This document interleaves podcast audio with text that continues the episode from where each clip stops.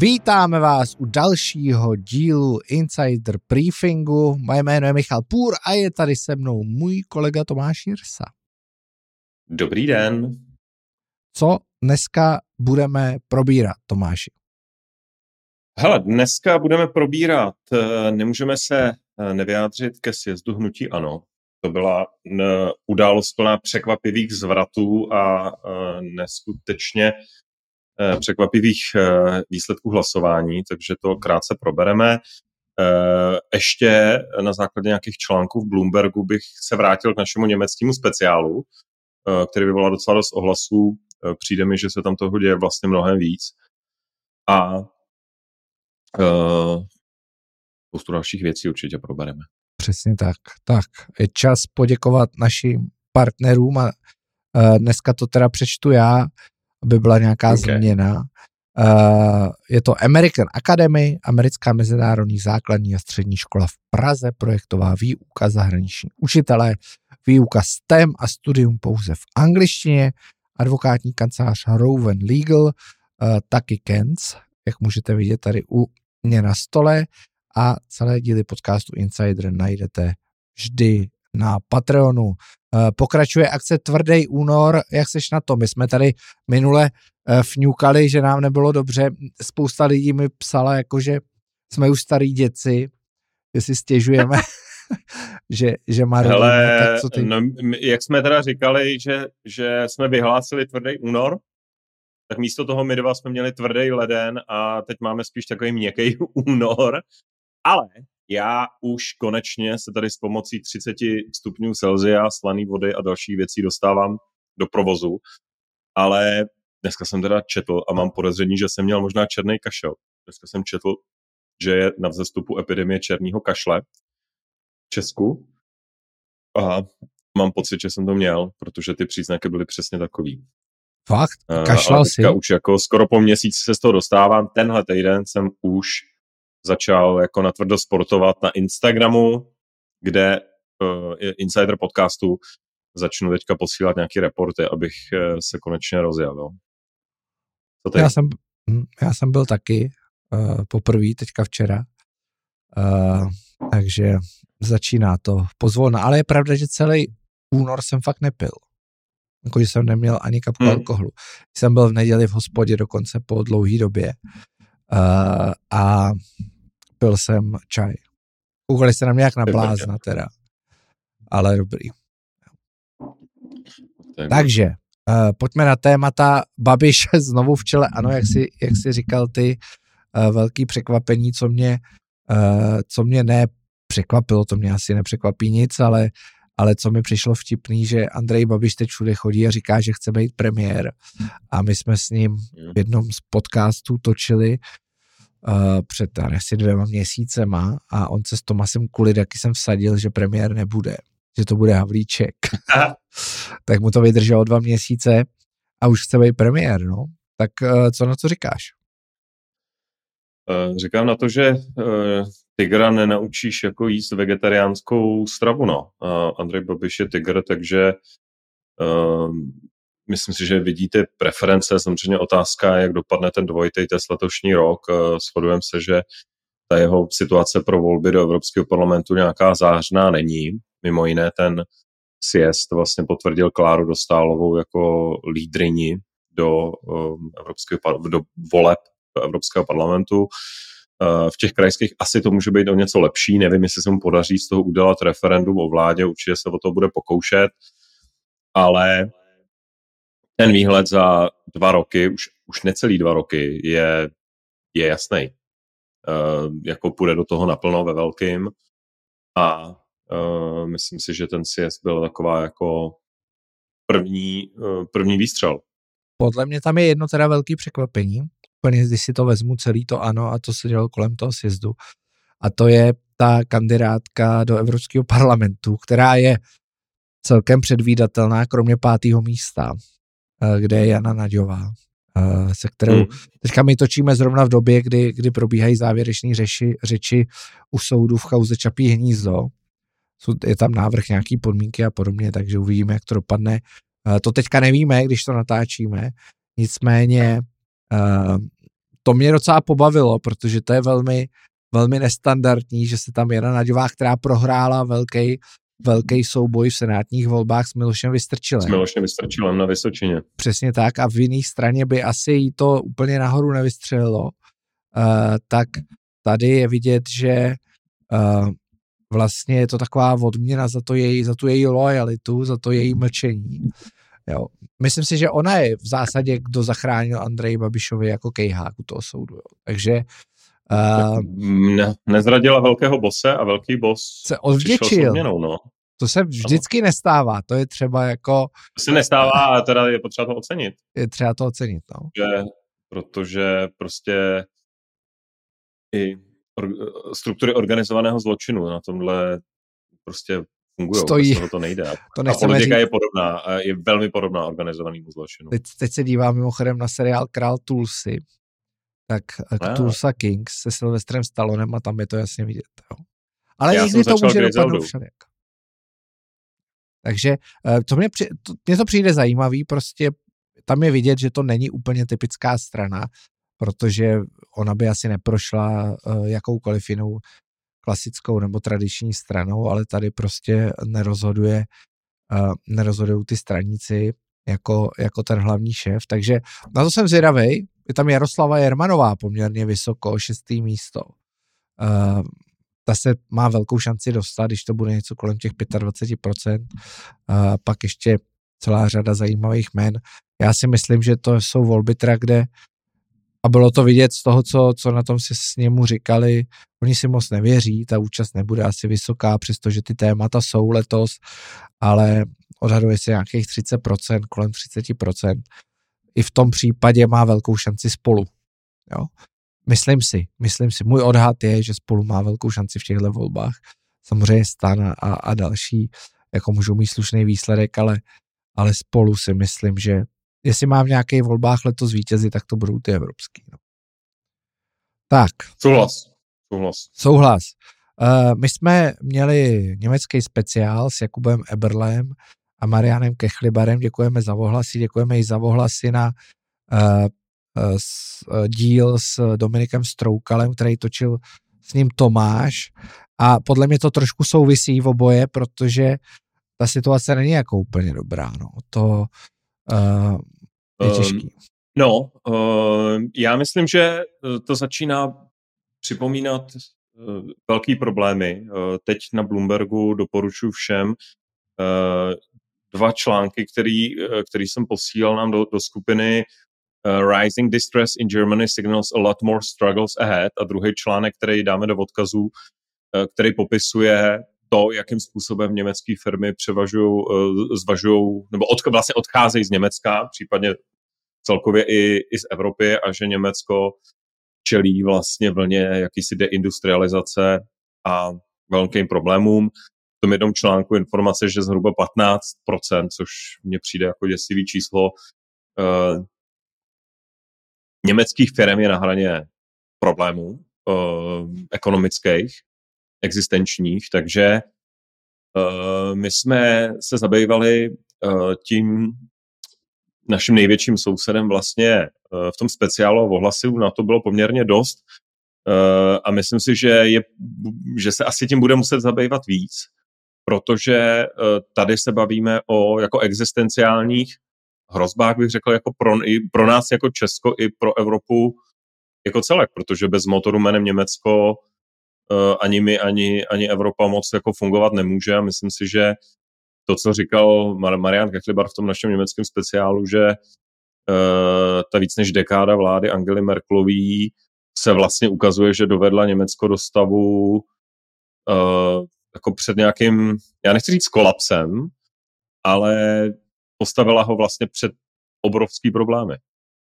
Jo, to je to, je to vidět. Míle, míle odchází uh, Michelin Goodyear, zavírání fabrik, uh, výrobce čerpadel GA, ten odchází do Polska, což je, což je vtipný. Uh, a je to z toho, co říkal Markus Míle, když oznamoval uh, ten obchod, tak často lidi mají tendenci říkat, že to není kvůli vysokým cenám elektřiny, ale ono to je kvůli vysokým cenám elektřiny. V tom jako... článku to je absolutně naplacato napsaný.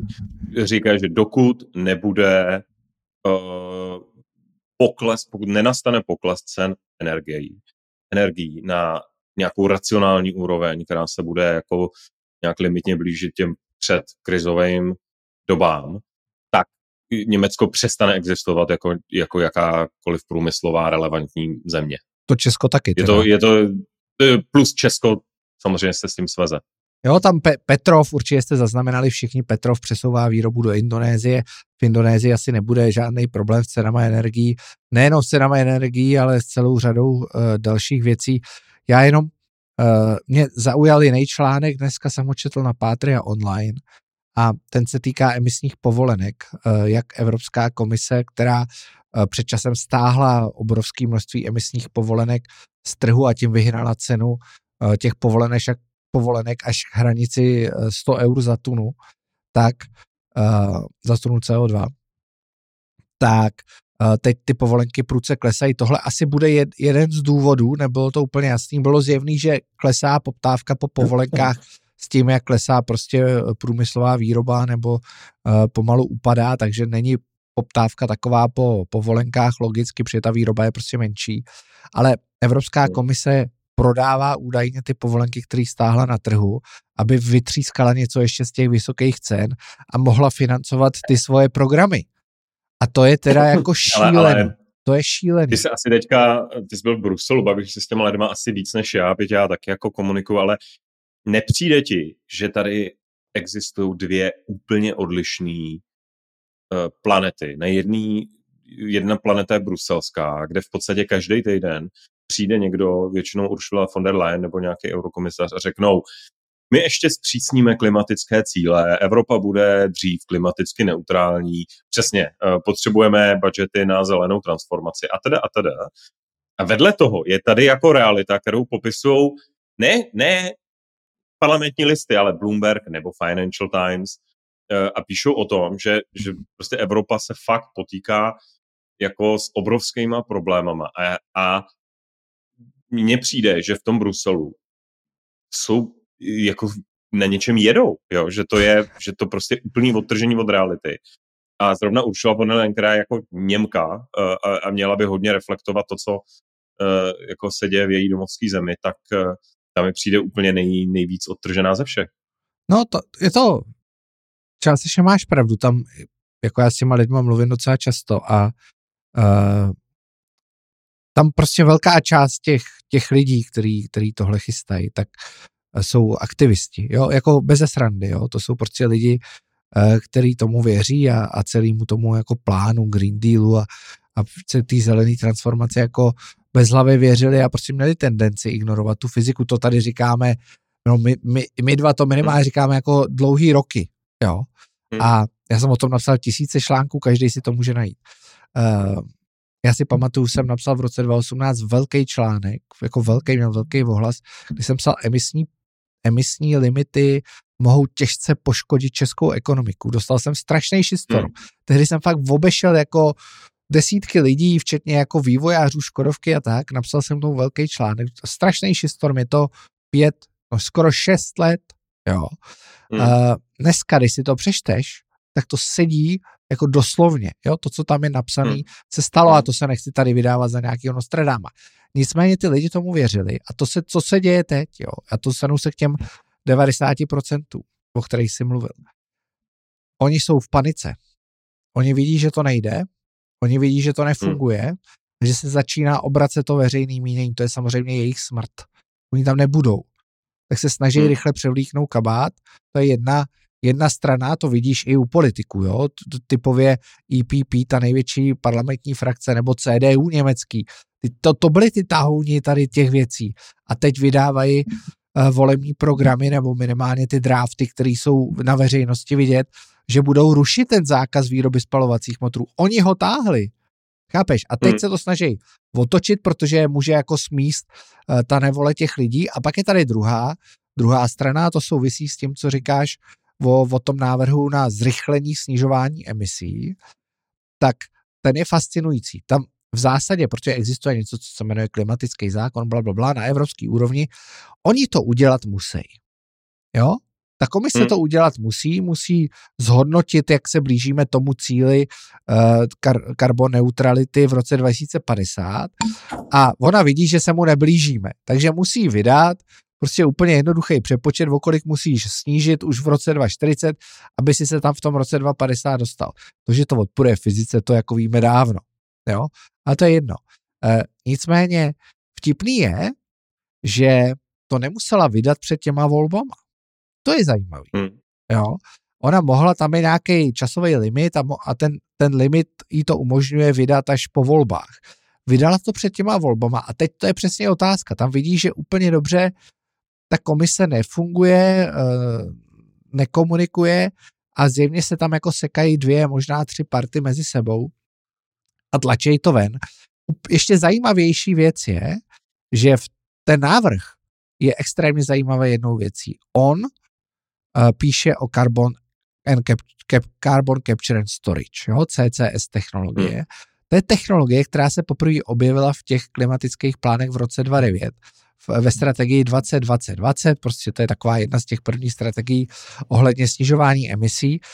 A potom uh, s nástupem těch jako zelených fanatiků s prominutím, uh, ty to zabili, ty tohle nechtěli, oni chtěli jako omezovat vůbec to vypouštění. Jo. A ta CCS je velmi drahá technologie, prostě nebo těch projektů, kde to funguje málo s výjimkou těch mořských vrtů, nebo těžebních vrtů, kde se to jako dá lehce vstřikovat pod zem, ale uh, třeba u elektráren existuje asi jedna nebo dvě elektrárny na světě, které to dělají. Jo.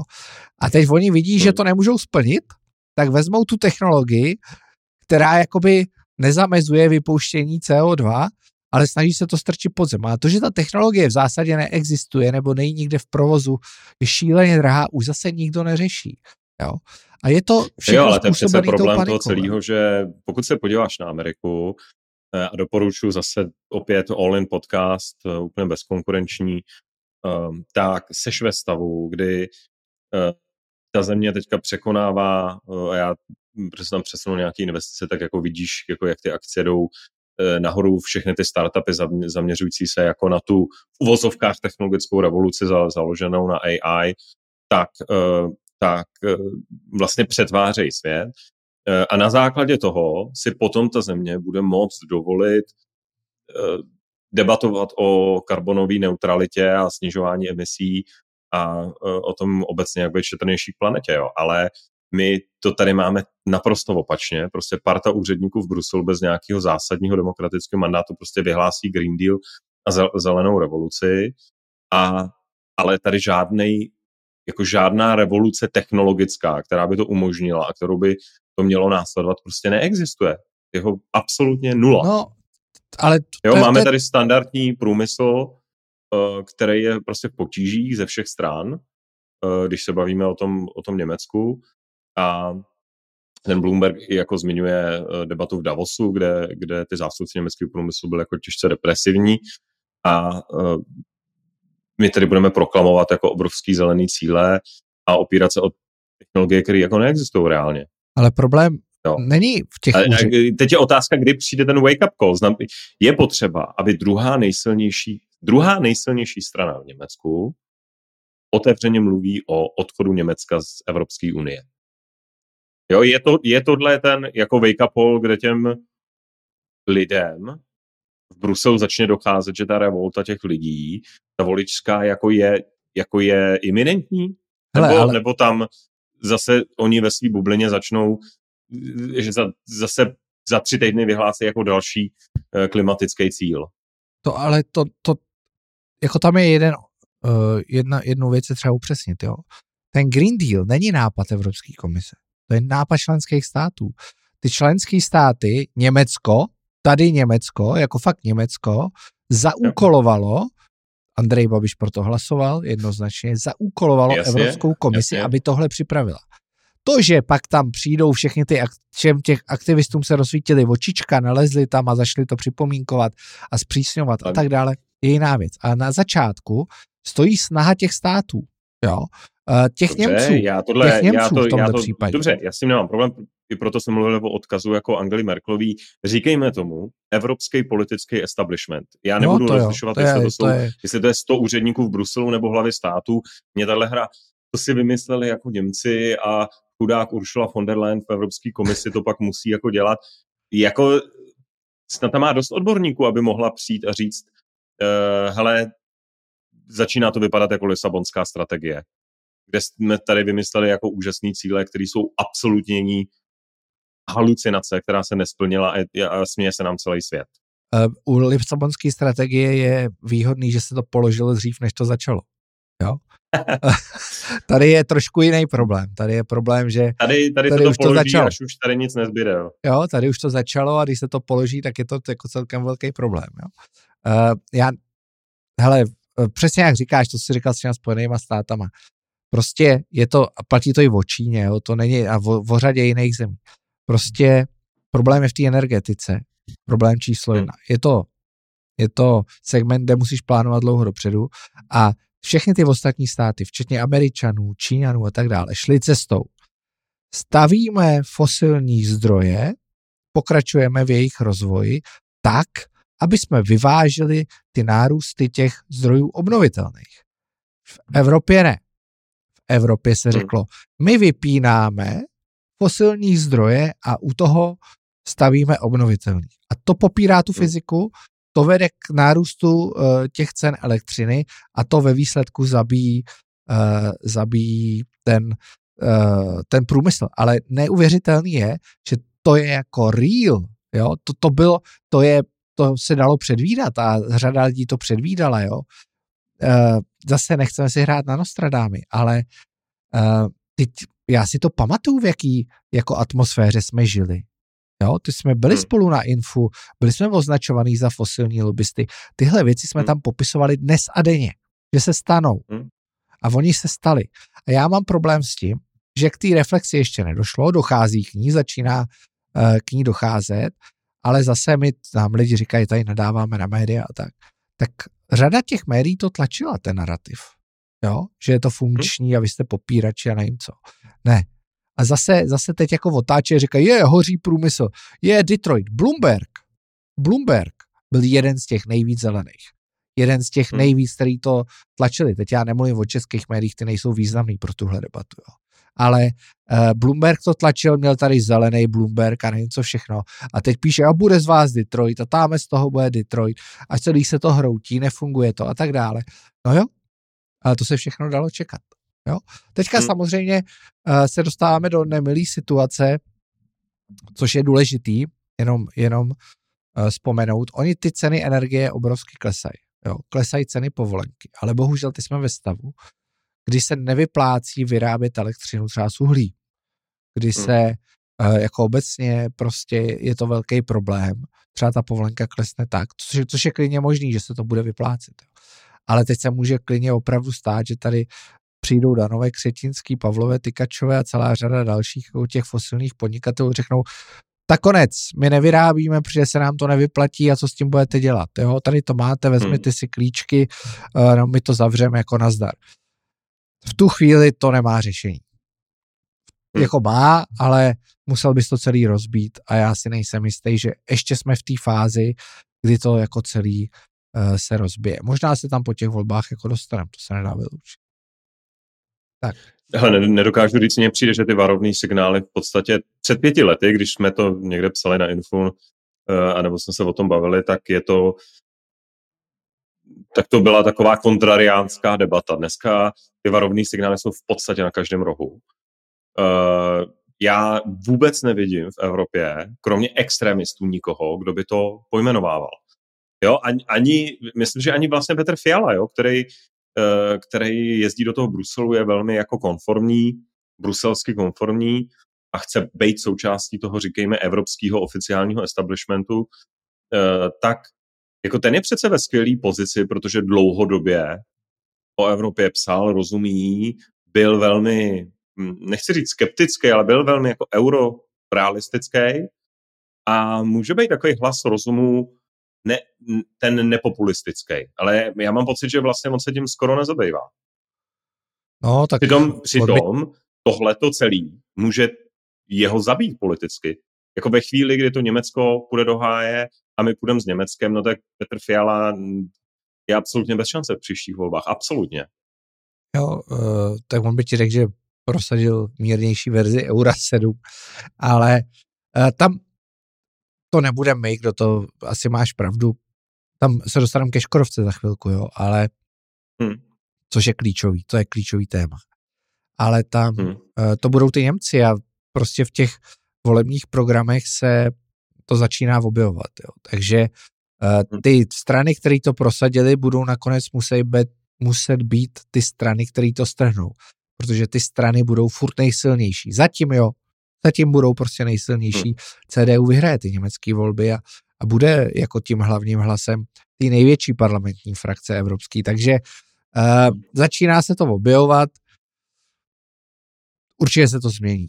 Jo, prostě... No ale je to eh, takový mírný pokrok v mezích zákona, no. Já no, tak to bojím, asi bude. normální volič tak to asi bude navždy tohle, to, tohle no. to nepochopí, jo, a že Uh, no to je, hele, to je na jinou uh, debatu. Já jsem se teďka vytáhl z, z newsletteru Matthewa Goodwina, Goodwina, jak jsme ho taky měli v Insideru, uh, vlastně skvělý uh, čísla k Rishi Sunakovi, který samozřejmě jako trpí jinýma problémama, ale vlastně taky není schopný, absolutně není schopný nabídnout uh, voličům uh, nějakou, nějakou alternativu a, a řešení těch jako největších témat a, a budou, budou strašně, dostanou do těla. A skvěle to ten Matthew Goodwin rozebírá.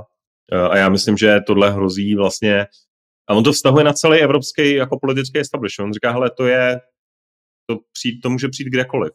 Všichni se zase budou divit. Jo? To, to samý Evropa, teď moje oblíbená, uh, moje oblíbená disciplína evropských politiků, pohoršení z Donalda Trumpa.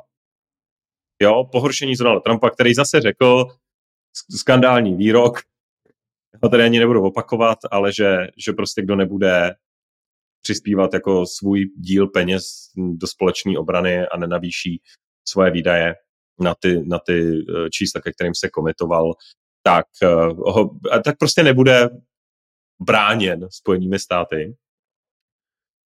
Všichni jsou z toho zhrození, přitom podstata toho výroku je furt je stejná. Úplně furt stejný. jako, no jiná, ale úplně logická. Za prvé je to výrok politické kampani a není to výrok úřadujícího prezidenta. Ale on to říká Za vlastně druhý, opakovaně. To je varianta. Donald Trump to přece říká opakovaně. To je jeho slavný video, kdy Němcům vysvětluje, že, eh, že nemají být energeticky závislí na Rusech, že, že a oni se mu tam smějou do, do tváře, že se jako zblázni. Uh, tak hmm. představa, že on teďka prostě jako říká, hele, tak jestli je Rusko v Evropě a ohrožuje Evropu, no tak to má řešit Evropa. A zase všichni jako jsou z toho, ježiši, Trump je populista a nechce nás bránit. Jo? Tam jednou... Strašný. A tenhle, tenhle přístup, evropský přístup úplně ke všemu. My, my si tady budeme halucinovat ve všech oblastech, i obraně, nebudeme měnit podmínky pro financování obraného průmyslu, nebudeme dělat žádný zásadní kroky a budeme se jenom pohoršovat, když někdo řekne, že už nám to nebude platit. Jo, tam uh, to máš pravdu. Uh, je vlastně díky bohu za Donalda Trumpa, jo, protože uh, i ten wake-up call si myslím, že přišel už nejenom s tou válkou na Ukrajině, ale Donald Trump je... Je, je druhý rok války. Jo, ne, ale... ne, Třetí jo, rok bude války. Jasně, ne, ale, v evropské ale o to, o to nejde, ale Donald Trump už během toho svého prvního období jako začal to měnit a, a, a začalo se to řešit, jo, takže a já nevím, jestli Donald Trump vyhraje nebo nevyhraje. V zásadě je to jedno. V zásadě je to jedno, protože ta Evropa už asi teď ví, že to musí udělat. Jo, prostě uh, dneska se otvírala, myslím, že dneska člověč, no, včera se otvírala obrovská zbrojovka nová v Německu, na výrobu munice dělostřelecký. Eh, zase ty Němci, to je ta výhoda těch Němců, to je ten náš problém, jo. Ty hmm. Němci hmm. jsou pomatený často, jo, dělají fakt velké chyby, eh, dokážou jako úplně ulítnout, ale zase dokážou rychle otočit kormidlem. To vidíš, jo, prostě hmm. oni Uh, nezbrojejí, mají problémy, jejich armáda je směšná, prostě to by se neubránila ani Polsku, ani možná Česku, ale to, to, to přeháním, jo, to přeháním, beru zpět. Uh, každopádně uh, tak jdou a začnou stavět. Vezmi si fakt postavili tu fabriku, jo. U nás, než hmm. by si postavil tu fabriku, tak by to trvalo prostě, já nevím, deset let, jo. To, uh, v tom já vidím ten problém, že ty Němci jsou schopní ještě jakoby kormidlovat, ale my už moc ne. U nás už jako tohle, uh, tohle už je velký problém a je to vidět u toho dalšího tématu, jo, který jsme si tady napsali, mm-hmm. a to je Škodovka. Uh, prosákly ty informace, že Škodovka bude propouštět asi nějakých tisíc lidí. Já jsem dokonce ty moje informace říkají až 4 tisíce. Ptal jsem se na to, uh, což je nějaká desetina, plus minus, jo. Což je dost. A ptal jsem se na to, jak to teda, jestli to je jako real nebo, nebo není, jestli, jestli se tomu dá věřit, tak údajně to nejsou 4 tisíce, ale je to dost. Jo? Někde, někde mezi tisícema a čtyřma tisícema to bude. Hovoří hmm. se jako o ukončení některých modelů, o skale. Uh, já jsem slyšel i Fáby, ale to prý není pravda, že, že to by pak nedávalo smysl, proč jsme tlačili Euro 7. A ze Škodovky se stane asi jakoby nějaká jako výrobce elektromobilů, což je vtipný, protože si vezmi, co se stalo za poslední rok. E, říkalo se, že Volkswagen vsází na elektroauta, nebo ještě před rokem se to říkalo, budou to elektroauta a Škodovka bude vyrábět to takový ty výběhový modely těch spalováků. Dneska, jo, jo. dneska Volkswagen si nechává výrobu těch spalováků, omezuje výrobu těch elektro a ze Škodovky se má stát elektro. A to ukazuje, hmm. jak se to posunulo. My jsme tady minule vedli debatu o elektromobilitě. A ukazuje, jak se to posunulo, protože když se podíváš do toho programu EPP, ty největší frakce, o kterých jsem mluvil, tak tam opravdu v tom návrhu je jakoby zrušení toho zákazu v roce 2035 výroby spalovacích motorů. Hmm. A to mění všechno. To jako mění všechno. To mění celý automobilový průmysl. A teď tady máš eh, Číňany se svojima elektromobilama. A je vidět, že ta Evropa i ty automobilky potom volají. Automobilky volají potom, aby se ty spalováky zachovaly. Chápeš, před rokem volali potom, aby se zrušily. Jo. Ale mě, a... mě už tohle, ale tohle je přece tak děsivej, uh, je? jako je? zoufalo, strategická demence, uh, a, ty, a tam je obrovský problém, že ty korpora, a o tom byl ten all-in podcast, jo, prostě ty korporátní velké struktury, jako je přesně Volkswagen nebo Škodovka, dneska už mnohem víc připomínají jako nějaký úřední aparáty. Uh, to už nejsou jako podnikatelský subjekty, to už napůl to řídí odbory, napůl to řídí politici. Uh, všichni ty CEO vždycky přísahají na všechny ty politické deklarace. No ale reálně, a pak ti řeknou, ne, automobilový průmysl, to byly články, já si pamatuju články, které říkali, automobilový průmysl podporuje zákaz spalovacích motorů. To je super, to už, už aby to bylo, jo, my stejně nebudeme ty spalováky vyrábět.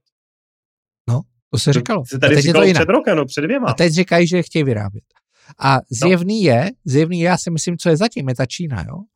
Oni, a to bude ve Spojených státech samý, tam taky jako ty elektro nějak jako extra ty, ty prodeje jsou za očekávání stejně jako v Evropě. A je klidně možný, že my proti té Číně budeme bojovat těma spalovákama. Což je neuvěřitelný dějný paradox. První, první insider s Radkem Špicarem, prosím, všichni si to pustíte, byly tam přesně tyhle věty a byly tam věty, kolik to je, tři, čtyři, pět let? Já už ani nevím, jak to točíme. Pět, skoro, pět, skoro. A Radek tam říkal, Evropa se zbláznila, Vykastruje si to, co obdivuje celý svět, kdy dovedla k dokonalosti výrobu spalovacích motorů a všichni je od nás chtějí a všichni jsou z nich pav. A jde na pole elektromobility, kde už je, ne, že je na startovací čáře, všichni už vystartovali a je to vidět. A já myslím, že dneska ten, ten jako fight je na jedné straně Elon, který ti to bude prodávat na to, že to umí udělat cool, technologicky v top formě, je to dražší, ale jako je to, je to absolutní špička.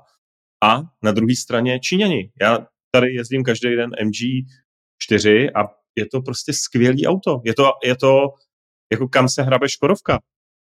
Jo. Za, za tyho cenu a, a, to jsem chtěl dodat i Aziati, no ty Číňani to, sem budou, to nebudou dělat přes ten cool faktor, ale budou to prostě dělat tou cenou. Budou to sem dumpovat ve velkém a daří se jim to. Uh, a ty, já jsem viděl nějaký čísla, to můžeme když tak vytáhnout eh, prodejů MG v Česku, no tak samozřejmě, že to jde jako nahoru, plně raketově. Je to tak, no. Tak uh, uvidíme, jak to dopadne. Asi ne dobře. Jo, tak no, pravděpodobně, že to nedopadne dobře, je dobré. Mimochodem, to mě zaujalo, to jsem to teďka zjistil nedávno, asi už je to starší věc, že Markus Brownlee, takový ten youtuber, Aha. víš? Velký, velký jako No to jsem ti říkal já. To jsme říkal ty, vidíš to. To, já, já už... to jsem ti říkal já, ano. že A to, to jsme tady o to jsme mluvili, jedno... nemluvili ještě. My určitě jsme na tom, podle mě, víš, kde jsme o tom mluvili? Na naší offline akci. Jo, to je možný, to je možný. Tam já jsem říkal, tak to, tak to řekneme tady uh, a dáme tam video na link. Uh, jmenuje se Marcus Brownlee? Jmenuje se Marcus Brownlee, ano. Je to youtuber, testuje ty gadgety. Já mám strašně rád, teď jsem, teď jsem jako teď Jo, jo, jo. zmátnul tím jménem, nejsem si jistý, ale je, je skvělý, má technologický jako videa, takový Petr Mára, nebo Petr Mára je Markus Brownlee z Vyše, bych řekl. Ne, Česká verze, ať jsme hezký. globální. Eh, bylo Markus Brownlee je globální, globální, Petr no. Már. A, jeho video dva, tři zpátky, eh, dva, tři týdny zpátky, kde oznámil, že jeho daily, nový daily driver auto, kterým prostě jezdí denně, už není Tesla S Plaid, eh, který říkal, to je skvělý, super auto, ale 911 Porsche spalovací motor, když i tahleta popkulturní ikona, mega giga světový influencer technologický uh, a opra- opravdu jako obrovský jméno, který vlastně byl v té první řadě té elektrorevoluce a přesně měl jeden z prvních toho pléda uh, a byl to jako velký nadšenec do Tesly, testoval Riviany, testoval jako všechny ty elektromobily. Ti po těch letech řekne, že přechází na jako 911 Porsche se spalovacím motorem, tak jako bych řekl, že i popkulturně se to začíná dost nahlodávat. Jo, uh, to neznamená, že tu elektromobilitu zabiješ, to spíš jakoby ty spalováky Ne, ale- asi přežijou. Jo. Ale dostane se do toho normálu. Bude to jedna, Rácio. nebude to už vyhypovaný, vysub- vysubvencovaný segment, který říká, toto je jediný možný řešení mobility, ale bude to pro specifický use casey, jako je někdo, kdo pracuje ve městě a jeho okolí, jezdí vzdálenosti třeba do 100-200 km a tak dále. Ne, za mě není lepší volba než, než elektromobil. Jsou to skvělý auto, bezporuchový, miluju to. Pak je ale spousta ostatních use caseů, kde elektromobil vůbec nedává smysl a ve chvíli, kdy máme evropský státy nebo evropský establishment a bavme se o Česku, který doteďka nebyl schopný rozjet ten subvenční program na elektromobily, to je prostě vtipný, který už to známil uh, vlastně loni ministerstvo průmyslu a obchodu, zároveň není schopný dělat nějaký zásadní pokroky uh, v té nabíjecí infrastruktuře. Tak kde, jako, jak chceš ty lidi donutit, aby do toho šli? To nedává smysl prostě. To je prostě pro šoto, šotouče elektromobility, jako seš ty, který si užívají užívají prostě nabíjení na. Počkej, ale- to je skvělý, ale já si ho se- prostě se neužívám. Já si to video s tím Brownie musím uh, pustit, protože 911 je moje jako vysněný auto, tak to já si jednou stejně koupím. No, jo, to bude já auto, myslím, moje, že to, bude jako na, to budu mít až do důchodu, jo. to už nebudu mít. To, uh, to je určitě zajímavý. Já takže, jsem ještě před nějakou dobou si říkal, že wow, to je super, mně se strašně líbí ten Taycan. Jo, že Jo. ten Taycan je opravdu jako to, ten, tato. Už to teď vidím stejně jako Markus. A ty? Já jako přesně, kdybych si chtěl udělat radost a teď si dělám motorkama, uh, tak, tak půjdu do 911 klasický Je to tak, no. na důchod. Odměna na důchod. Odměna na důchod. V 45. Uvidí, uvidíme. Uh, já jsem mimochodem teďka úplně odbočím jo, z našeho scénáře, ale uh, když už tady mluvíme o tom Česku a, a že to jako není dobrý, tak jsem dneska, dneska jsem čet fantastický, to, před chvílí to bylo na, uh, na Twitteru jsem to viděl, uh, dneska jak Marek Výborný, ministr zemědělství, uh, tímto ho zdravíme, protože víme, že nás poslouchá, tak uh, otvíral, otvíral obchod na Jo, nějaký ten obchod s naše síťovka. No. naše síťovka, 90% českých potravin, tak to jsem se pobavil. A ten obchod, tam psali, že je státní, on není státní, on je soukromý, ale stát nějak jako uh, ho podporuje tady marketingově, uh, což mi tak vůbec nechápu proč, ale uh, OK, je to celkem jedno, hlavně když není státní. Nicméně uh, to, to je taky docela úlet. Jo, to jsem si říkal jako, No a co, a co je point? Jakože je teda obchod s český, s že tam je českýma 90% výrobkama. českých potravin, jo? že jakoby z velké No. části prodává jenom české potraviny. Já se těším, a je na Václaváku, myslím. Já se těším, až eh, budou, budou ty novinové články o tom, že ten obchod zavírá, že nebyl zájem. Jo? To se stane. To, to, to bych si jako fakt skoro vsadil. Jo? Hmm. Takže ne, jako turisti, možná turisti, jo, ale Češi, že by si šli kupovat na Václavách český potraviny za nějaký jako nastřelený ceny, to si nejsem úplně jiný. A když už jsme u toho skanzenu, tak telegraficky, než pojem na dotazy, jedna věc. Praha, pražský magistrát se dotázal, uh, dotázal ministerstva kultury, to jsem ti ještě neříkal, protože jsme se neviděli, je to vtipný. Uh, ministerstva kultury zda teda trvá na tom, že magistrála i s tím nádražím hlavním jsou kulturní památky. A hmm. ministerstvo kultury odpověděli, že skutečně trvají, že magistrála je teďka oficiálně kulturní památka. To znamená... Ta hnusná betonová sračka, co jo. ničí město, je kulturní, je památka. kulturní památka. Je teď kulturní, je fakt v tom dopise je kulturní památka a uh, Teď to vlastně... Je zase, to, je, to je zase brutalismus, nebo co, co to je za... Jo, to jsou nějaký ty, já nevím, z jakého je to roku, jo, 70. let a nějaký. Ale uh, teď si vezmi, že si tam kvůli tomu zbourali jinou památku, aby tam tuhle tu jakoby v uvozovkách památku postavili.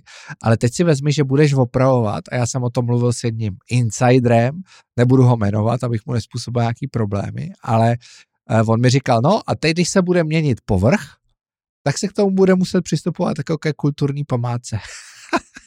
to bude, to bude fantastický. průzkum, ne? To bude fantastický. Tak na to, si, to jsem Ale si říkal, že tady je... už je úplně jeblo, jako jo. jo. Teď uh, úplně poslední, úplně poslední. Ne, ale to, to skončí jako, jako, jako jsme měli teďka náš latinsko-americký speciál, tak mi tyhle ta Praha skončí jako taková jako civilizovanější Havana. Tady budou prostě nejhnusnější silnice, bude kulturní památka. Nej, ten nejhnusnější silnice ve vesmíru je Pražská magistrála. Jo. A po ní budou jezdit ty 30 let nějaký starý auta se Škoda Mladá Boleslav, protože prostě se tady přestanou vyrábět nový a, a, a vedle toho tam budou ty čínský elektromobily a nevím co. Hele, ale myslím, že to je vlastně super jako teorie, kterou si teď nastínil. Praha jako Havana budoucnosti, protože uh, do toho ještě budou opadaný ty, ty nájemní baráky, víš, ty činžáky. Jo. Protože bude ta regulace nájemního, po který se teď jako hrozně volá a uh, zvyšte sílu nájemníka a tak. Samozřejmě to, to zásadně, jako by ta Praha vypadá dobře proto, že se to deregulovalo. A ty lidi mohli ty peníze, které vydělali na těch nájmech, poslat do těch baráků. A teď už nebudou moc, takže to bude fakt jako Havana, přesně jak říkáš, jo. To bude nes- to, Podle mě to bude taková jako Havana na, na steroidech, jako že třeba my, kteří zůstaneme Praze věrný, protože to město milujeme, přes roku mil, milujeme a, a, to, tak, tak si třeba koupíme, nevím, jest, nevím teda jestli na důchod tu 911, ale budeme třeba mít ten Cybertruck a teď budeme jezdit mezi těma, bude to takový cyberpunk prostě, jo? že to bude na jedné straně prostě betonový hnusy, podle mě někdo ještě, to, ještě třeba navrhnou obnovit ty, uh, jak se jmenovala ta nejhnusnější brutalistní budova, jaký naštěstí už zbourali. Jo, ta, ta vás taky na, na Vinohradech. Ty Vinohradský, no. No. je to z Telekom, tak, ne? Transgas, ne? Transgas. Transgas tak to třeba zase postaví. Třeba další vedení města řekne, chceme tady prostě tyhle ty úžasný, úchvatný díla brutalistní architektury a postavíme deset nových tady jako zrůdností. Do toho bude magistrála Národní kulturní památka a jo, všechno bude, bude to taky, podle to bude jako ten iRobot, jestli si pamatuješ jo, ten jo, film jo, s Willem jo, Smithem, jo, jo. ty deštím městem a no. A No, nebo uh, počkej, ten má ještě takový ten... Ne, počkej, ne, iRobot. Uh, poslední to, na to zemi. Při, jak... Takový, jak tam zůstane no. poslední, poslední člověk. Jo, jo, jo. Jak se to jmenuje? Já legenda. Já, I, já I legenda. Jo. Tak to bude ono, to bude Praha. Ne, Havana. Jo, to je budoucí Praha, protože uh, ten náraz jako do zdi dřív nebo později přijde. Jo. Takže, hmm. no, už mi pár líp... Potřebujeme reformátory, potřebujeme nová nové novou, novou krev. Pojď na to, pojď na, na dotazy. Jdem na dotazy. Tak tu já začínám. Ale ještě můžu vsuvku, mediální vsuvku. No. Pokračuje můj sociálně síťový detox. Uh, všem to doporučuji. Už je to, tyve, už to jede asi třetí měsíc. Uh, akorát teda jsem si musel znovu založit a vypnout a deaktivovat Twitter, protože mi hrozilo, že oni permanentně přijdou, že to musíš každý měsíc, jako ty to nemůžeš vypnout na díl než na měsíc, no. deaktivovat. Um, ale zjištění. český média jsou úplně mrtví, v podstatě. Uh, tam není, v podstatě já čtu teďka, nejradši je už jenom bulvár. To je prostě úplně nejzajímavější. To to... Protože všechno ostatní je vlastně, jsou překlopené zprávy. A obnovil jsem, uh, mám Financial Times, Bloomberg a uh, teď jsem si předplatil ještě ten Wall Street Journal, pokud chce sledovat dění v Evropě a ty důležité věci, vůbec prostě ti nedává smysl jakkoliv sledovat český média. Tohle je řádově lepší. A cokoliv aktuálního, byť to teda teďka nemám, tak budu sledovat na Twitteru. To je znamená, jaká je motivace toho sledovat český média? Já si myslím, že je, je v podstatě téměř nulová. Ten business model umřel. Ještě navíc ten angli, ta angličtina uh, je prostě uh, neúprostná v tom, že spoustu těch věcí i díky té globalizaci a propojení všeho ti dává smysl prostě sledovat v kvalitnějších, lepších médiích jako na té evropské úrovni nebo světové úrovni. Hlavně uh, ty výsledky tomu odpovídají. Jo, ty hmm. vidíš, že ten model se zhoršuje ekonomicky a, a z toho jako já už taky napsat to si čety moje dva texty velký podle mě se víceméně jo, naplnili super, no. a uh, já z toho vlastně nevidím moc cestu ven, jo, než ono dojde a, te, k nějaký... A teď jsem teda, já zase, to, to jsem četl si, to už vím nějak dlouho, že, že Bohuš Pečinka končil jo, v Reflexu. v Reflexu, ale skončilo tam, skončilo tam tři další lidi, docela zajímavý jo. jména. Uh, do toho, uh, jako přijde mi, že to fakt je totální dekadence. Info, já jsem teďka otevřel info, to jsem, to jsem jasnul, co tam jako vychází. To mi přijde, že že už jako úplně umřelo to, co to, co to bejvávalo. Jako celý to, nevím, nevím, jediný, kdo to nějak posouvá dopředu, ale to nevím úplně jakým směrem, tak je asi teda ten Michal Špaňár a ta jeho skupina, že, že dávají dohromady jako nějaký tituly a přitahují nějaký zajímavý jména, že to je, a možná teda seznam zprávy, že to, to jsou nějaké jako dvě funkční skupiny. Otázka je, jak, jak moc je to ekonomicky funkční. Jo? To je prostě to vždycky, to je vždycky ten jako problém číslo jedna, který není vidět na první pohled. Jo? Takže když něco funguje nějaký čas, tak uh, to nemusí znamenat, že to jako ekonomicky funguje. Jo? To uh, je, je prostě složitý. No. Nevím, nevidím z toho cestu ven, uh, všechno jde proti tomu. Ten Bohouš, ten jeho odchod uh, je taky určitý zlom. Jo? Bohouš vlastně člověk, který se osamostatnil do značné míry, když s Petrosem odešli a, a, a jedou na sebe keci a politika, který nepochybně fungují ekonomicky skvěle. Jo. No stopro. A dokážou jim dát, dokážou jim dát tu, tu, tu jistotu.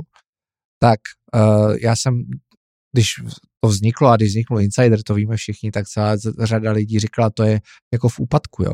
A teď zajímavý hmm. článek na mediáři, uh, nebo že to bude v úpadku, že to je jenom taková vlnka, jo. Není. Zajímavý článek na mediáři o podcastech, jo, kdo všechno chystá nový podcasty.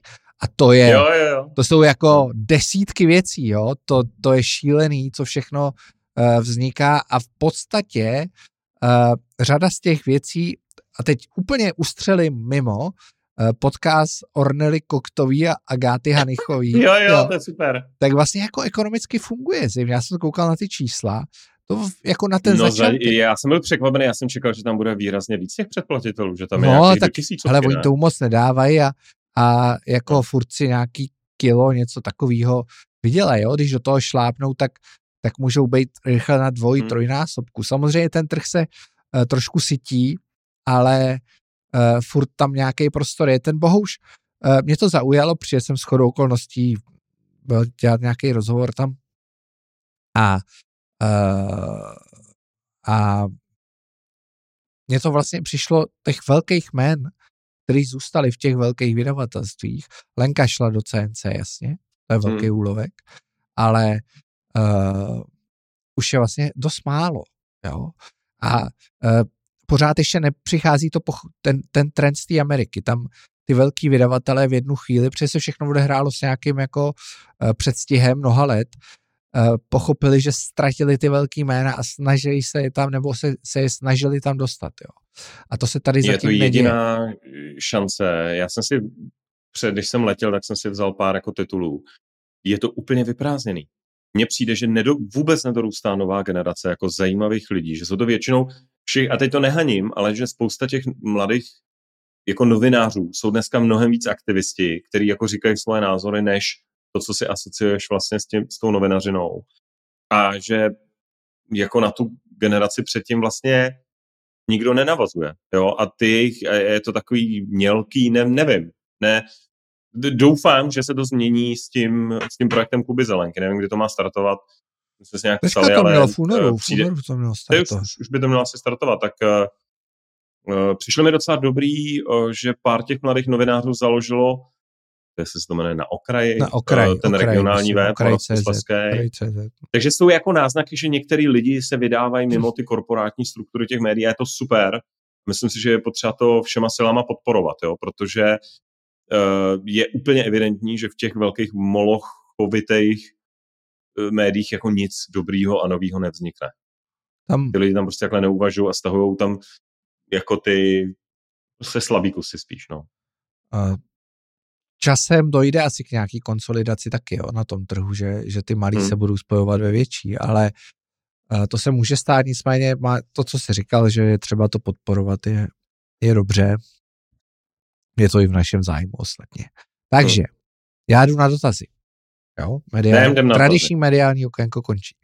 Uh, jaký máte názor na Staňuru? Já ho poslouchal v kecárně Ondřeje Šimíčka a byl jsem celkem v šoku. Jako tři věci, které je potřeba nejvíc posunout, uvedl reformu školství, stavebního zákona a rozvolnění zákonníku práce. Eh, první dvě věci víme, že se nestanou. Jak je možné, že všichni dokážou identifikovat problém, ale chybí schopnost nalézt kompromisní řešení? Povědej. Všem doporučuji, ať si pustí ten díl s Dominikem Stroukalem. Nevím, jestli už je venku, nebo nebo není? Asi už je, je, je, už je, je, už je, už je, už je. Viděl jsem ho venku. Jo. Prosím, puste si to. Dominik Stroukal v rámci Nervu zpracoval fakt, a teď nevím kolik, 37, uh, eh, jako prorůstových, velice konzervativních opatření, žádný revoluční změny, v podstatě takovej nudging jako těch stávajících struktur a uh, mírný pokrok v mezích zákona. Došli jsme ke společně sdílený skepsi. Já jsem říkal, teď tohle, co teď jste udělali v Nervu za ty poslední měsíce, to přece měl být program, s kterým přišla, já nevím, ODS nebo eh, někdo do vlády a tohle se tady mělo dva roky už jako na tom pracovat. Eh, co z toho je? Zbyněk toho udělal jednu jedinou věc a řekl, že se mu vlastně líbí tu, to spruždění toho pracovního práva a jinak jako nic, nic. Ticho po pěšině. Takže uh, já za mě to... Zbigněk Stanjura je vlastně úřední ministr financí, který to spravuje, uh, utáhl nějak ten deficit po těch 300 miliard za loňský rok, ale vlastně nevyšly mu klíčové věci, sázka na uh, a to a myslím si, že je to jako naprosto jeden z nejhorších komunikátorů v politice. to, to asi je, což, je, což je děsivý u ministra financí, uh, řekněme, středový, středopravicový vlády, která musí být postavená na srozumitelné ekonomické politice. Jo, tak uh, já abych se ho zastal maličko v jedné věci. Uh, no, no, asi to není zastání, to navážu na to, co jsi říkal, jo. Tím, jak uh, blbě komunikuje, tak někdy zůstává nepochopený, jo. A myslím no. si, že jeho role je zkomplikovaná tím, že tam je fakt pět stran uh, a on i přes to, že to je velký pragmatik a takový parní válec, tak to nedokáže ani on protlačit. Jo. Asi by schořel kde kdo. Já si myslím, že ten stát už jako přerost možnosti těch politiků do určitý míry. Že už má takovou hmm. rezilienci proti jakýkoliv reformě a změně, že se nic nezmění. Jo. A teď ty důvody, to Já si tady... bojím, že, že hm, ta změna je možná, když tam přijdeš vlastně dobře připravený, přijdeš tam s, dobr- s dobrýma lidma a víš, co chceš dělat. Jo. Ta vláda to objektivně dva roky moc jako nevěděla. A takovej nikdo tady není. Nikdo. A, a není, no. Jo, ani hnutí ano, ani nikdo jiný. Jo? Takže to se bude jako opakovat. Uvidíme, ale hele. Není, není v tvém vnímání, není Zbyněk Staňura jenom jako Alena Šilerová v kalhotech? Já prostě nevidím rozdíl. Mě oba dva jsou prostě takový, řekněme, já nevím, to si nemyslím. Prostě to takový jako nemyslím. úřední typy, uh, který tam nějak jako házejí tabulkama, ale že ani jeden z nich vlastně není národohospodář ve smyslu uh, schopnosti vidět jako v širším kontextu a tu zemi někam posunout. Chybí trošku rozhodnost, no. Z tohohle pohledu, jo. Chybí jako hmm. brut, brutalita. Chybí jako ten milej, který, o kterém mluvíme v tom jeho americkém speciálu, jo. Můžeš si myslet, že to je blázen, ale řekl, že ty ministerstva zruší a zrušili. A to je člověk, který hmm. nemá vládní stranu, by the way. Hmm. Jo, to je jasně jiný systém. Ale chybí jako ten člověk, který prostě to jako udělá. Jde a přes mrtvoli to udělá třeba proti pravidlům. Jo. Takže... Protože uh, já, já si myslím, že ty můžeš mít premiéra Petra Fialu, který je, se baví v takových jako vizích, uh, křižovatka Evropy a nemá to úplně tu konkrétní rovinu. To může fungovat ve chvíli, kdyby si měl na nějakém klíčovém ministerstvu, ať už jsou to finance, někdy to třeba bylo vnitro, reprezentoval to Ivan Langer, nějakýho trošku jako technologa moci, který ty věci umí vymyslet, prosadit, zatlačit a já mám pocit, že to, že to v té vládě prostě nikdo takovej není. A, ne, a vlastně lepší pozici než ministra financí na tohle mít nemůžeš. Není, není, není, určitě není. Uh, možná trošku, uh, kdybych tom přístupu, taky to má svoje jako mínusy, ale v tom přístupu je to Jana Černochová, jo, která která... Uh, no, ale to má strašně... Jo, minule jsme ji tady jmenovali. Vy, vyvolává ale, to ale... samozřejmě velký jako i negativní jako sentimenty okolo ní, ale uh, je to takový bulldozer, že vlastně ignoruje nebo jako drtí tu, tu zprávu pod sebou byrokratickou. Jo. A to si myslím, že je, šlo by to asi dělat ještě líp, ale uh, to je ten přístup, kterým to máš dělat. Tam ty. To bohužel, bohužel se nešlo na začátku po těch, a protože nebyli připravení, když tam šli, to je celý způsobený tím, nešlo se po těch problémech a to je prostě třeba ten služební zákon, jo. To jsou, jako to vidíš, ta od, já mám pocit, že je vlastně už úplně jedno, kdo tam bude. Jako úplně jedno. Hmm. Protože jako ty lidi v roli toho ministra už nejsou ty, který vládnou. Už je to ten byrokratický aparát. Jo. Už je to, ta moc už byla jako unesená úplně někam jinam. A ten samozřejmě co chce? Ten chce klid, ten chce jako co největší stabilitu a status quo. Nic jiného. Ten o hmm. žádnou reformu nestojí. Protože, a on to byl výborný rozhovor, myslím, že na seznam zprávách s Jakubem Drbohlavem eh, z ministerstva školství, mladý kluk, strašně šikovný, který uh, odešel. A on to vlastně celý to popsal. Jo, on říká, přivedli jsme lidi no. a tak dále a tak dále. A skončil. Prostě to nedal. A ne, jeho soupeřem není politik. Jeho soupeřem nebyl politik. Prosím tě, jeho soupeřem v je tomhle kontextu, já jsem teď, než jsme začali, tak jsem cestou sem si přečetl článek, tuším, že byl na novinkách, zase můžeme dát do nějakého odkazu. Jsou ty ajťáci. Článek. Ajťáci. Ty vole, mě, já, já jsem myslel, že, mě, že článek popisuje, jak nějaký dobrovolní ajťáci na dohodu o pracovní činnosti ze Slovenska programují jeden z nejdůležitějších systémů, protože vlastně celý ten politicko-úřední establishment úplně selhal. Úplně selhal a, a řeší se to, e, to a je to, pracuje tam i ten syn toho šéfa toho Cermatu, což na to já nemám žádný názor, prostě e, třeba, třeba tam byla něco užitečného, ale jako celý to působí tak děsivě, uboze, amatérsky, jak ty vole, nevím, v Ugandě takhle může vznikat jako klíčový asi eh, systém, že tam nějaký nadšenci to, ale ty vole, jako proč tady platíme nějakého vicepremiéra pro digitalizaci, proč se tady uh, střídají jako neustálý proklamace o tom, jak budeme jako Estonsko, ve chvíli, kdy ten stát nemá, a ne, že neumí zadat jednu zakázku, ani nemá nástroj na to, jak ty věci systémově a dlouhodobě dělat. Proč, proč to prostě nepřevede na nějakou, já nevím, českou spořitelnu, která prostě má fakt jako RST ehm, eh, toho George May, nebo mě to je jedno, jo, ale soukromý sektor, který ty věci umí dělat. A stát ať si nechá razítko a říká ano, ale ty vole, tohle je, tohle je přece tak děsivý.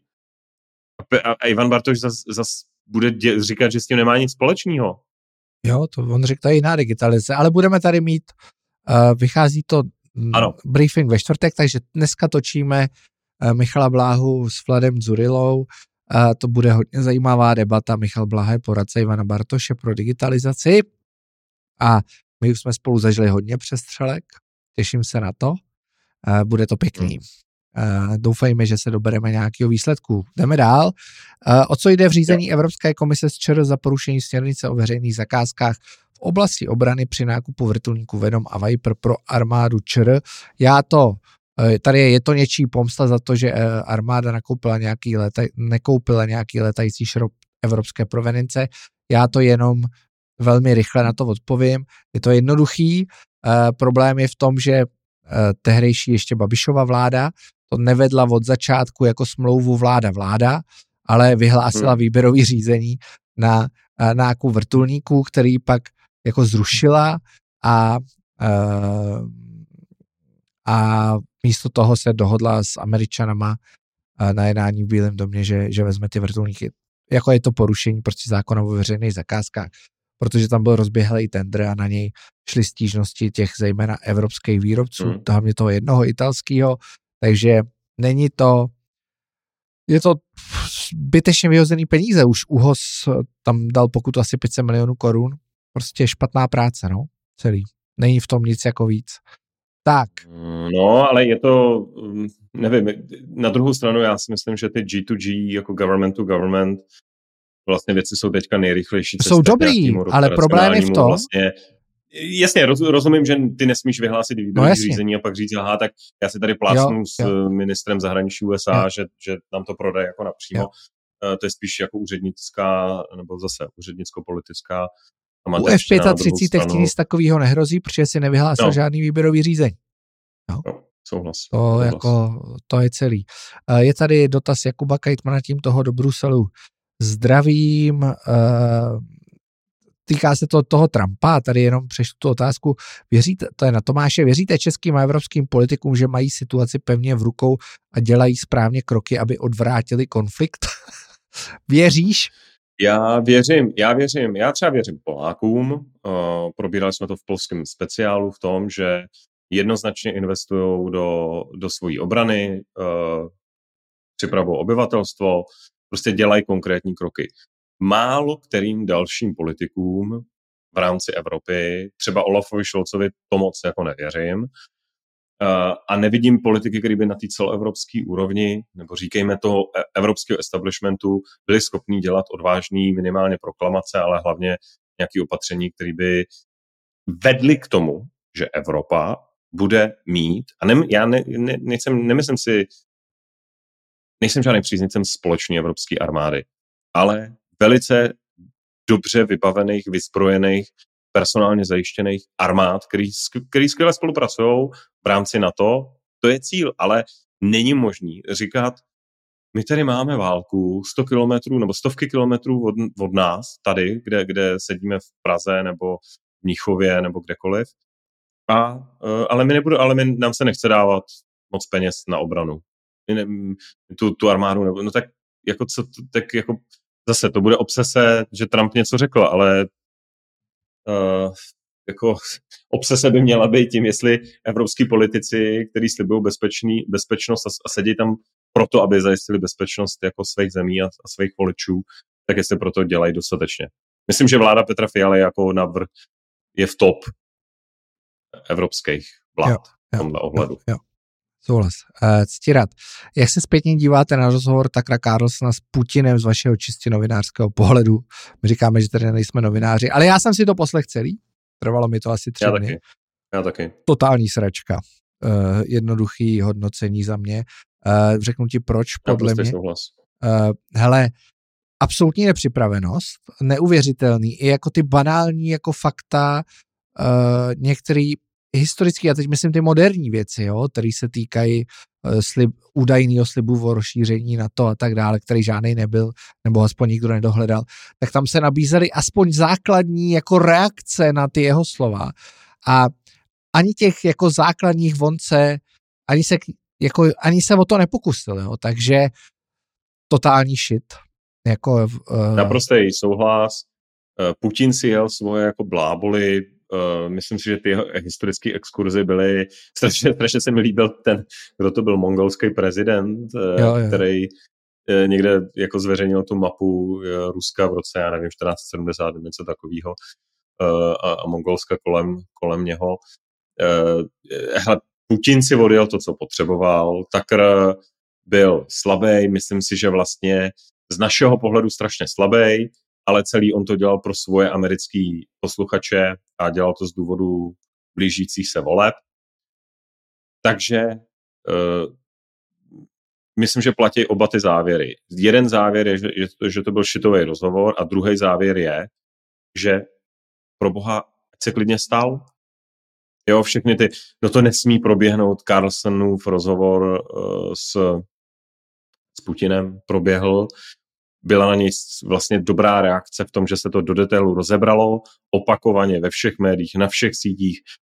A, a, a, je, a je jasno, mně přišel moment zajímavý, že tam z toho Putina byla, byl tam jako mezi řádky, tam byla nějaká cesta k zavření toho konfliktu. Už to, že ten rozhovor jako chtěl dělat a nějak, myslím si, že to je vyslání signálu v zásadě. Jo, Uh, uvidíme, uvidíme. Jo, že se to blíží do nějaký rozhodné fáze uh, ve smyslu zamrznutého konfliktu je zjevný. Jo, prostě ty, ty, ty síly na obou stranách, ani jedna nemá, nemá zjevně dostatek síly pro, pro nějaký průlom. A teď to, co se děje kolem Avdívky a taky jedna věc, ale to jsou jako v zásadě strategicky nevýznamné věci. Jo. Jako hmm. nějaký minimální posuny. Takže Tady, hele, to je pěkný dotaz. Zdravím pánové, jak se stavíte k plánovanému protestu zemědělců teď na 360. Klobouček Michalovi, jak sejmul Jandejska, tímto tady Martinovi Chudomelovi. Eh, děkuji, nabývám dojmu, že to dopadne jako s první stávkou ve školství, kdy si ten protest ukradli pánové typu Dufek a podobně. Tady přijde mi drzo s přímém přenosu říkat věci, že zisk 130 milionů je málo, to se fakt dělo. Strašně jsme se s panem Jandejskem pohádali, já jsem se už mm. asi možná nikdy nepohádal takhle ve vysílání jako s respondentem. A nad tím musí přeci i ti menší zemědělci kroutit hlavou, že za ně někdo takový mluví. Uh, odpovím na to rychle, to fakt to bylo vtipný, když budete mít čas, dejte si to eh, jako přestřelka opravdu výživná. Já jsem byl připravený, tak takže to bylo v klidu, ale uh, tam je zajímavý, že ty zem, malí zemědělci, kteří jako mají ty problémy, jako reálně prostě, uh, když se podíváš na ty čísla, tak rentabilita z toho hektaru je dneska 3000 korun. Jo? To znamená, hmm. že když máš 100 hektarový v hospodářství, tak rentabilita těch tvých pozemků je 300 tisíc korun ročně. To je zoufalý. Jo? To je 100 hektarů je strašně velký výměr a uh, hmm. před, já nevím, 30 lety, no 25, ti stačilo 10 hektarů, aby si z toho mohl žít. A teď si představ, že ti nestačí 100 hektarů, aby si uživil rodinu. Hmm. Proto máš ty dotace, jo, proto tam sypeš ty dotace, aby se ti to jako uh, nějak vyplatilo. Takže jako pro ty malý zemědělce to není jednoduchý. Tím více třeba ocenit ten jejich postoj kdy oni řekli, že se tady toho protestu nezúčastní, protože má jiný cíle zjevně. Ale uh, tam je důležitý, já ty pro, mě ty protesty nevadí, jako každý má právo protestovat. Uh, to, co předvádí pan Jandejsek, je samozřejmě za mě trochu divný, je to jako spíš protivládní politický protest než cokoliv jiného. Ale je to hrozně důležitý i vzhledem k tomu, o čem jsme tady mluvili na začátku ceny elektřiny a tak dále. Ty zemědělci, když jsme tady rozebírali ten návrh Evropské komise o snížení emisí o 90% a zrychlení jako další výrazný zrychlení do roku 2040, tak v tom návrhu původně bylo i zrychlení snižování emisí v zemědělství. Do toho protestu, který se hmm. odehrál v Bruselu. A teď tam není o zemědělství ani čárka. Takže je vidět, že i evropští politici, i evropští úředníci mají e, nějakou hranici, za kterou nejsou ochotní jít. A ty zemědělci to dokážou. Když to dokážou zemědělci, dokáže to kdokoliv jiný. Kdokoliv. Hmm. Jde jenom o to, aby byl správně organizovaný a správně jako k tomu přistupoval, což oni dělají. Jo? Takže a umějí využít. Takže z tohohle pohledu je to zajímavý. zajímavý sledovat, jak se to bude vyvíjet, jsou strašně silný, strašně silný, což je daný prostě tím, že společná zemědělská politika tady, já nevím, 50-60 let. Takže uh, zajímavý, zajímavý. Pan Jan Dejsek nemá smysl komentovat, tam asi kdo viděl, tak pochopil. Uh-huh. Co myslíš? Souhlasím s tebou. Já jsem to neviděl, teda tu vaši přestřelku, ale... Jo, jo, tak to spíš takový jako, taková veselá vsup, vsuvka. Já tady přeskočím baterky, to jsme hodně, uh, hodně probrali. Jo, baterky jsme proš, prošli. Uh, in, uh, Tady na dotaz, jaké mají investiční portfolio, odpověděli Honza Skopeček i Zbigněk Staňura schodně. Radím Ivan, dotaz. Tedy, že investovali do vlastního bydlení, co na to říkáte? Co na to říkáš? Teda nevím, kde to, co to bylo za dotaz. To ale... asi bylo, to asi bylo v té kecárně, jo, která byla uh, tenhle týden. Jo. jo, jo, jo, jo, už, už to už jsem No to totiž, já když, uh, jsem, já když jsem tu čet... Ale nevím, no tak já bych jako, jako eh, je to, ježiš, samozřejmě bydlení, asi jak oba víme, tak je nebo takhle nemovitosti jsou dobrá investice, to, že člověk musí někde bydlet, je, je asi dobře. Na druhou stranu bych čekal od politiků, že budou výrazně víc propagovat jako různý nebo různý jiný investiční tituly a možnosti, uh, protože dneska už je to tak snadný, tak snadný, jako to nikdy nebylo a v podstatě na pár kliknutí člověk může docela dobře jako investovat a uh, myslím si, že ta vláda ve chvíli, kdy ministr, teda premiér investuje své peníze do kampeličky a, a ministr financí jako do svého bydlení, tak e, nevím, no, tak e, prostě něco, trošku to vypovídá něco od jako celkový finanční gramotnosti asi, na, asi česká, no, národu. Uh, tak uh, já jenom jedna věc my přestože ta debata kolem toho bydlení je dost jako vyhrocená a teďka určitě všichni viděli to video té slečny rozčilující se v, na české televizi a takový ten její hodně jako divoký projev. Tak, Já ho neviděl. Ty jsi ho neviděl, to je škoda. Iniciativa nájemního bydlení, to je taková od, odnož platformy Reset. Platforma Reset zjevně zjistila, že Green Deal by nemusel sypat do budoucnosti, tak založili novou, novou odnož uh, iniciativu nájemního bydlení. To bude asi větší téma, což bude, jo, nepochybně, ale uh, je pravda, jedna věc je pravda, že my jsme měli uh, nepochybně trošku štěstí, že jsme byli v době, kdy kdy asi bylo je snažší si prostě pořídit nemovitost. Jo. To jako Uh, museli jsme se snažit a tak dále, ale to je jako normální vývoj, jo? to se stalo i na západě, že v jednu chvíli to bylo snažší a pak samozřejmě rost ten poměr toho nájemního bydlení.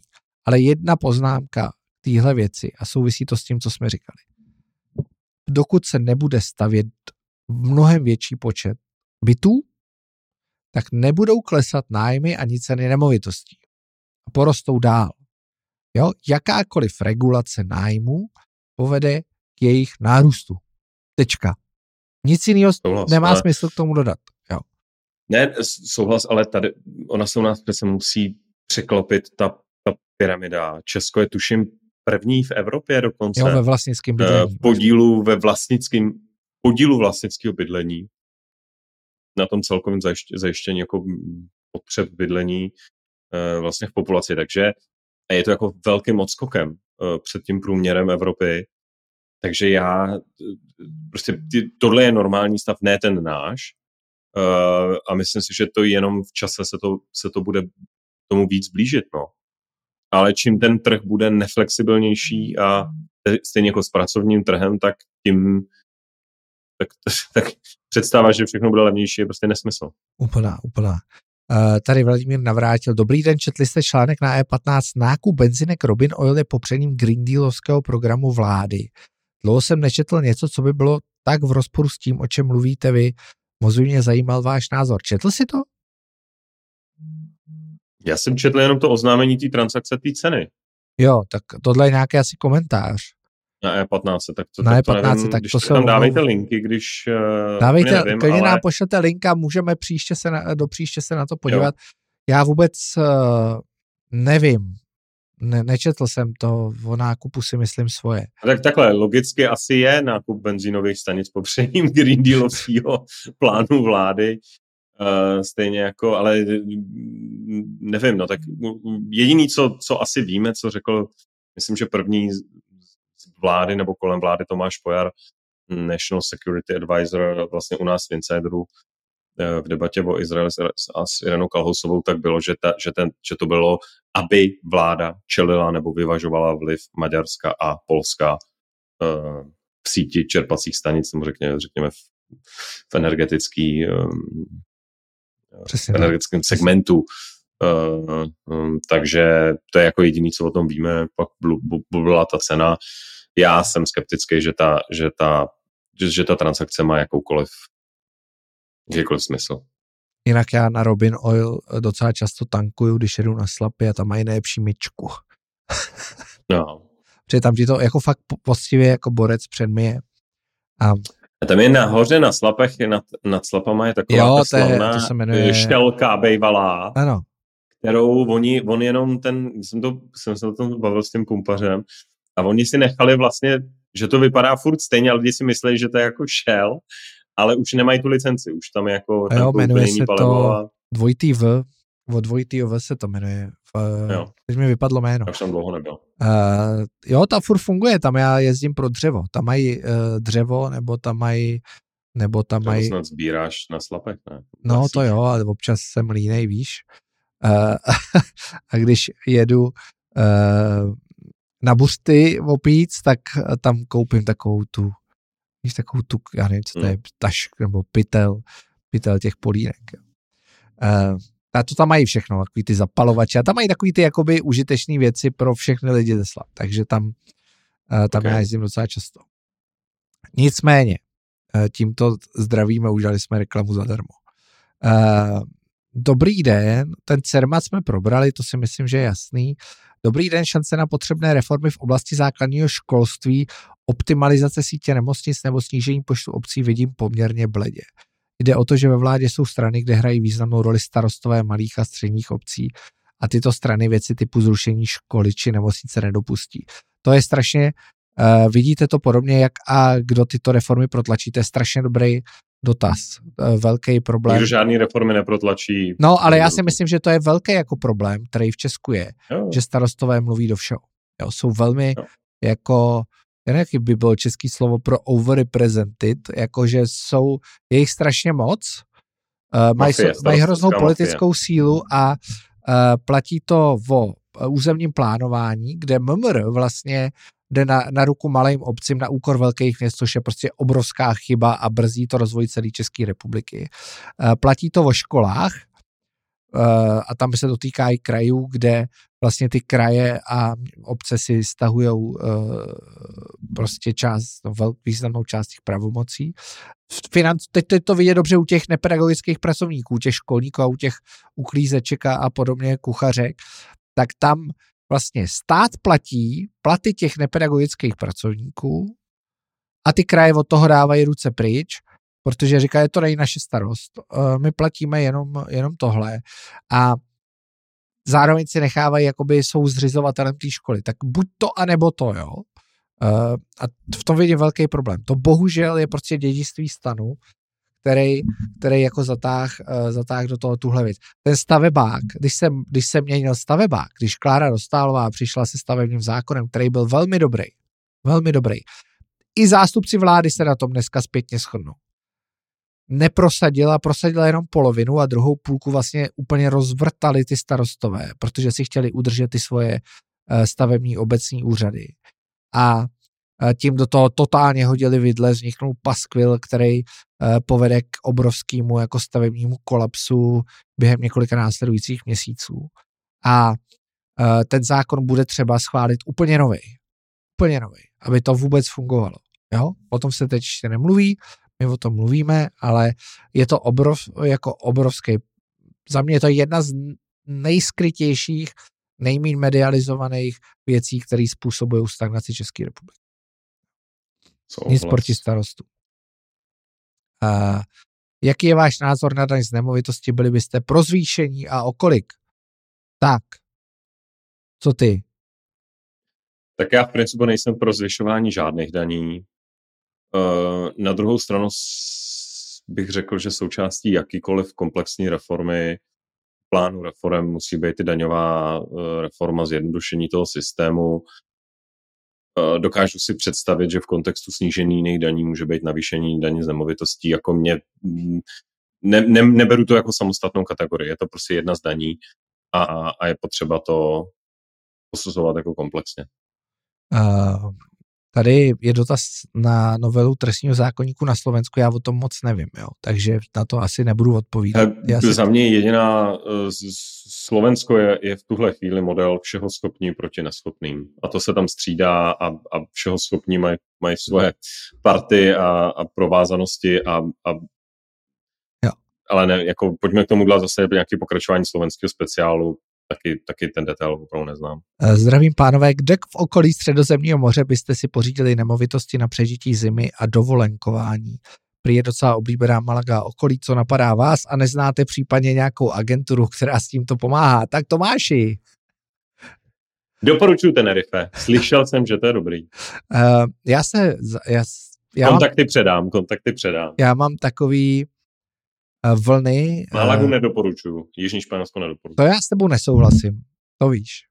Jsi taky říkal, že to... Já se dívám na oboje, dívám se na oboje, jo. ale teď jsem zase spíš v Malaze. Teď jsem zase okay. sklamutě spíš v Malaze. Uh, okay. Mám, teď by, kontakty klidně předám, jo.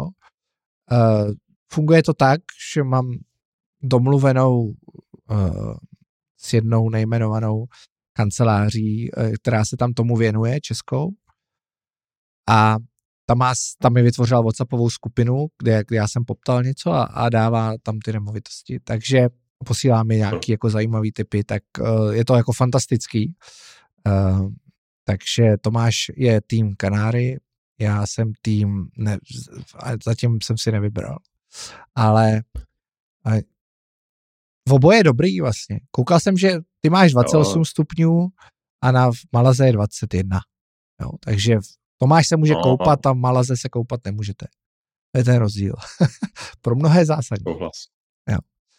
Uh, zaregistrovali jste pirátský návrh na změny registru hostů hotelu a penzionech. Můžeme čekat napadení ústavního soudu. Proč se tím nezabýval Úřad pro ochranu osobních údajů? To je vtipný. To je jako vtipný návrh. Uh, víceméně o dočerpání dotace z Národního modernizačního fondu a vytvoření tady toho jako registru nevím, no, tak, že to budou vytvářet Piráti, mi přijde srandovní. Ale nemyslím, že to je největší, Ty, hele, no, největší, přesně. největší My problém řešit přesně tyhle ptákoviny všechno je místo toho, aby jsme řešili, jak tahle země bude vypadat za 30 let a co, co důležitého pro to. Tak aby se třeba opravili ty základní registry, o kterých se furt mluví, že jsou nevyhovující a brzdí digitalizaci. Tak to já bych čekal. Já myslím, že nepotřebujeme systém registrace. Já myslím, že základní registry, stejně jako magistrála, jsou národní, kulturní památka a nemá se s nimi nic dělat. Přesně tak. A prostě všechno, co v téhle zemi nemůžeme změnit, tak prostě budeme vyhlá, vyhlásíme za národní kulturní památku, při, přihlásíme to do UNESCO. A to, hele, by the way, v tomhle kontextu, ano. myslím si, že nemá, je doba, kdy prostě už nemá smysl být konzervativní. To si myslím, že máš pravdu. Víš, já, já myslím, že, Ale to já, je to já říkám třeba už. s něčím tím, že teď je, teď začne, teď je prostor pro nějaký radikalismus, protože vlastně my jsme ve fázi totálního zakonzervování všech institucí společenských a ty vole, je potřeba něco dělat. Tohle je strašný, jinak z toho fakt bude skanzen a národ, my budeme všichni národní kulturní památky. Hele, víš, že, víš, co je ještě národní památka kulturní? Uh, alkohol, jo. Jsem, to prostě se opakuje. Eh, čím dál tím, víno. Když už je tvrdý únor, tak to je fakt národní kulturní památka. My se tady likviduje. Ta debata kolem toho HHC, na kterou se nikdo neptá, je mimořádně zajímavá z jednoho důvodu, že ty máš jako nějaký automaty, tam si děti můžou kupovat tady ty HHC, což je špatně. To je bez pochyby špatně. Ale teď by si řekl, že stát přijde a řekne, tak to nemůže být v automatech, bude to od 18 a nevím, může to být v automatech, který načítají v občanku, něco takového. Jo, to je, to je jedno, ať si to vyřešejí ty distributoři, je to od 18+. Plus. Já jsem se na to ptal i včera Jindřicha Vobořila a vlastně celý je to o tom, že my nemáme novelu zákona schválenou o omamných látkách uh, a proto to nemůžeme udělat. Tak to jsem si říkal, ty vole, co tam ty lidi dělají vlastně celou dobu. Jo. Já tak nevím, to radši zakážeme. Máme Piráti, hr, hr, hr na ně, bude legalizace, bude všechno. My jsme k tomu měli speciál, ale já, já nevím, tak pořád všichni říkají, ty levičáci, stát to všechno umí, zařídí, všechno to může fungovat a buďte hodný na ty úředníky. Ty jo, teď nic nefunguje, stejně jako ta regulace. My máme represi, my máme represi tvrdých drog. Ta funguje tak, že za minutu na Václaváku seženeš jakoukoliv libovolnou tvrdou drogu na světě. To je, fun- to je, to je, takhle to funguje, to je jako výsledek a budeme se pořád dál tvářit, že jako represe kriminalizace je jako jediná, jediná verze. Nesmysl, absolutní nesmysl. No. Jo, a, a mezi tím přesně alkohol, který budeme debatovat, že, že jako víno je národní kulturní památka a nemá být zdaněný a chudáci jako moravský vinaři a e, do toho to do sebe taky lejou děti a Alkohol a e, cigára, to jsou Nevím, já, já, já nevím, jestli je dí, pro dítě horší, když si dá nějakého gumového medvídka z HHC. Jasně, dítě to nemá mít, ale uh, gumového medvídka z HHC, uh, anebo si dá dva litry Coca-Coly, jo. To je uh, podobn, podobná devastace organismu. Já myslím, že řekneš dva litry vodky. tak to, to ne, no tak to je jako podle mě panák vodky. Nevím. Ne, jako uh, tam je vidět, že ten stát. A teď, ty to zakážeš, a víš co, já úplně vidím, co se stane. Ty to zakážeš plošně a tím z toho dě, zdržení toho HHC děláš trestný čin. Tak já si myslím, že opravdu jsme třeba měsíc od doby, než uvidíme první eh, video policie, jak zasahuje proti držitelům HHC a posílá fréra jako...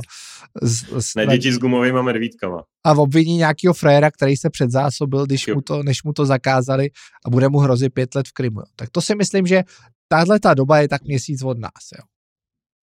Super. Tak to je fantastický. No, tak je celý, je to taková památka tady velká. Uh, nic, Dobrý. tak dě, děkujeme, že nás Máme posloucháte. Všechno. Já nevím, co vyjde teď za díl. Co vyjde? Teď je Dominik Stroukal na světě. Dominik Stroukal, podle mě.